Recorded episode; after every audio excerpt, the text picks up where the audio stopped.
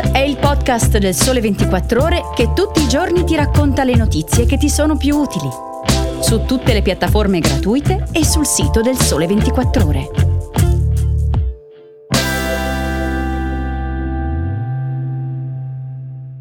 Buongiorno e bentornati a una nuova puntata di Start. Oggi è il 26 giugno 2023 e io sono Michela Finizio. Iniziamo come ogni settimana con una selezione di tre notizie che potete trovare sul quotidiano del Sole 24 ore del lunedì. Il giornale apre con un'elaborazione statistica originale sul crescente tema della solitudine. L'indagine attraverso i numeri Istat ci racconta come le famiglie italiane stiano diventando sempre più piccole. Poi passeremo alla scuola dove, superate le prove scritte della maturità, ora si attende un'estate ricca di concorsi. E infine uno sguardo al turismo dove gli investitori esteri guardano con attenzione la ripresa delle prenotazioni negli alberghi italiani. Ma cominciamo!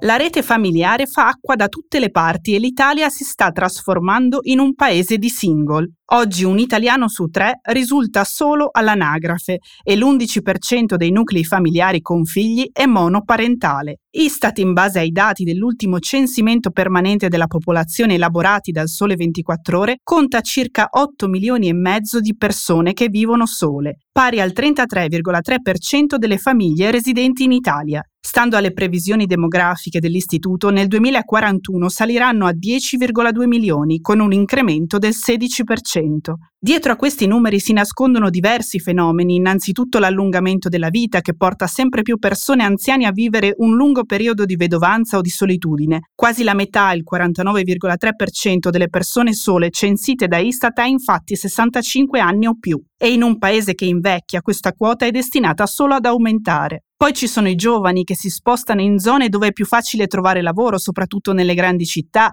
a cui si lega il fenomeno del crescente pendolarismo. Inoltre ci sono gli stranieri che vengono in Italia lasciando la famiglia nel paese di origine. La sociologa dell'Università Cattolica Elisabetta Carrà, intervistata nell'articolo, ricorda che le statistiche, come risultano all'anagrafe, non sempre si traducono in assenza di legami sociali. Ci sono famiglie che vivono insieme soltanto nel weekend e partner che risiedono solo formalmente in aree diverse, racconta. Fatto sta che le famiglie italiane stanno diventando sempre più piccole e ad aumentare sono soprattutto le persone che vivono formalmente sole e che si può dire non vivono quotidianamente in un contesto relazionale. Dall'affresco di dati emerge anche la geografia del fenomeno. La classifica provinciale su dove vivono più persone sole parte da Trieste, attraversa tre province liguri e arriva fino ad Aosta, tutti territori che si distinguono per l'elevata incidenza di anziani, ma a stupire maggiormente la presenza subito dopo di tre grandi città metropolitane, Bologna, Milano e Roma. Qui i nuclei unipersonali sono circa il 43% del totale delle famiglie censite all'anagrafe,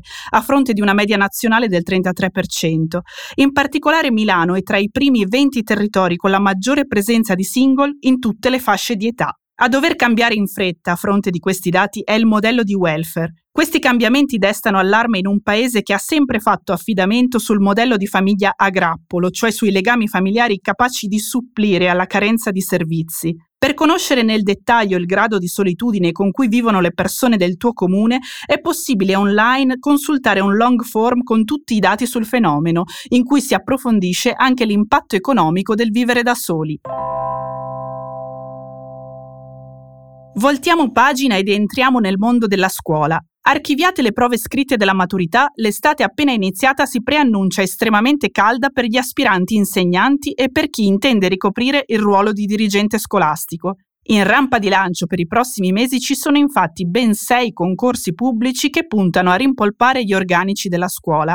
I colleghi Eugenio Bruno e Claudio Tucci nell'articolo elencano tutte le possibili scadenze. Si parte con l'assunzione straordinaria di circa 19.000 docenti che servirà a riempire altrettante cattedre scoperte in vista di settembre. La procedura attende il varo di un decreto ministeriale che arriverà nei prossimi giorni. Il secondo concorso in arrivo dovrebbe riguardare i 30-35.000 soggetti che parteciperanno al bando riservato per posti comuni, sostegno e STEM. Stiamo parlando delle nuove regole sull'abilitazione che coinvolgeranno i precari storici, cioè gli insegnanti che hanno maturato tre anni di servizio negli ultimi cinque anni, oppure i docenti che sono in possesso dei 24 crediti formativi universitari necessari per abilitarsi secondo la vecchia normativa in vigore fino allo scorso autunno. A queste cattedre si andranno ad aggiungere da un punto di vista contabile anche gli oltre 10.000 posti del concorso a infanzia e primaria già bandito, così da farli rientrare nel pacchetto di 70.000 ingressi concordato con l'Unione Europea e messo nero su bianco nel Piano Nazionale di Ripresa e Resilienza.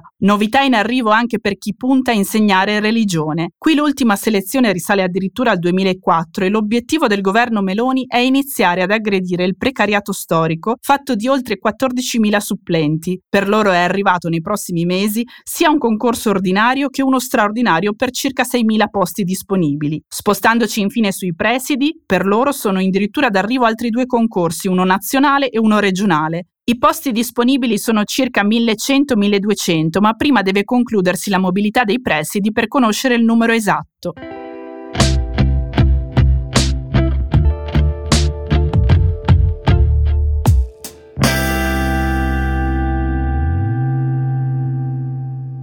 Veniamo all'ultima notizia di oggi. L'estate appena iniziata, stando alle previsioni circolate nelle scorse settimane, vedrà in Italia ben 68 milioni di turisti e quasi 267 milioni di pernottamenti, con una crescita rispettivamente del 4,3 e del 3,2% rispetto al 2022. Numeri eccezionali che potrebbero spingere gli operatori a mettersi definitivamente alle spalle gli anni bui della pandemia. Ma la ripresa del turismo italiano sembra andare oltre e addirittura fare breccia nel cuore degli investitori internazionali. Un'indagine di Deloitte ha coinvolto circa 400 attori dell'industria alberghiera, investitori, grandi catene general manager di strutture ricettive, che ha registrato investimenti per circa 1,6 miliardi nel 2022, è il segmento del lusso in particolare ad aver attirato i capitali e il 70% delle acquisizioni. Deloitte inoltre rileva un crescente interesse di investitori internazionali che superano il 60% del totale. Per maggiori dettagli vi rimando all'articolo di Lucilla Incorvati. Per ora vi basti sapere che le mete favorite dagli investitori sono al nord e nel centro Italia, mentre chi fa solo gestione preferisce il centro e il sud, che sono mercati meno saturi. Roma, Milano, Firenze e Venezia restano i target più ambiti per chi sviluppa hotel, seguite da località vicine ai laghi. C'è meno interesse invece per le città di medio e piccole dimensioni. Con quest'ultimo approfondimento è tutto e io vi saluto. Grazie per avermi seguito, vi invito a commentare o a condividere questa puntata con chi pensate possa essere interessato. Per dubbi o domande scrivetemi a michela.finizio chiocciola il sole 24ore.com. Grazie per l'attenzione e buona settimana.